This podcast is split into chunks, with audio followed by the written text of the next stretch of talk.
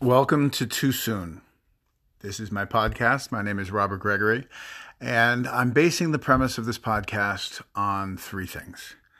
It uh, the joke when someone says you've been a little politically incorrect by making a joke too soon.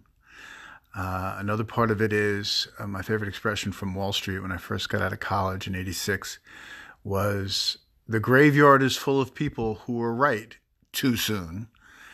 And then the third um, is my is Dr. Seuss, my favorite childhood author, and he had on his tombstone the the phrase "How did it get so late so soon? It's dark before it's afternoon. My how the time has flown." So for all of us baby boomers, and I was born in 1964, that means I'm the last of the baby boomers for those of us who are trying to live in this new environment and considering our career decisions, technology changes, and all the things that are facing us, I feel like Dr. Seuss's gravestone. How did it get so late so soon? It's dark before it's afternoon.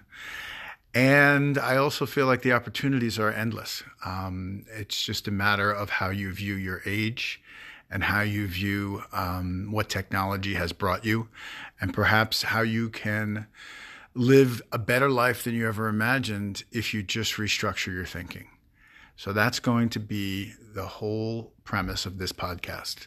How us dinosaurs, 55 and over, can re envision ourselves and how we can make the changes we always wanted to change as 20 year olds.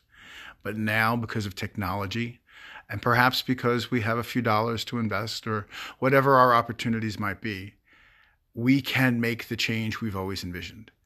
So, welcome to the podcast. Let's see what happens.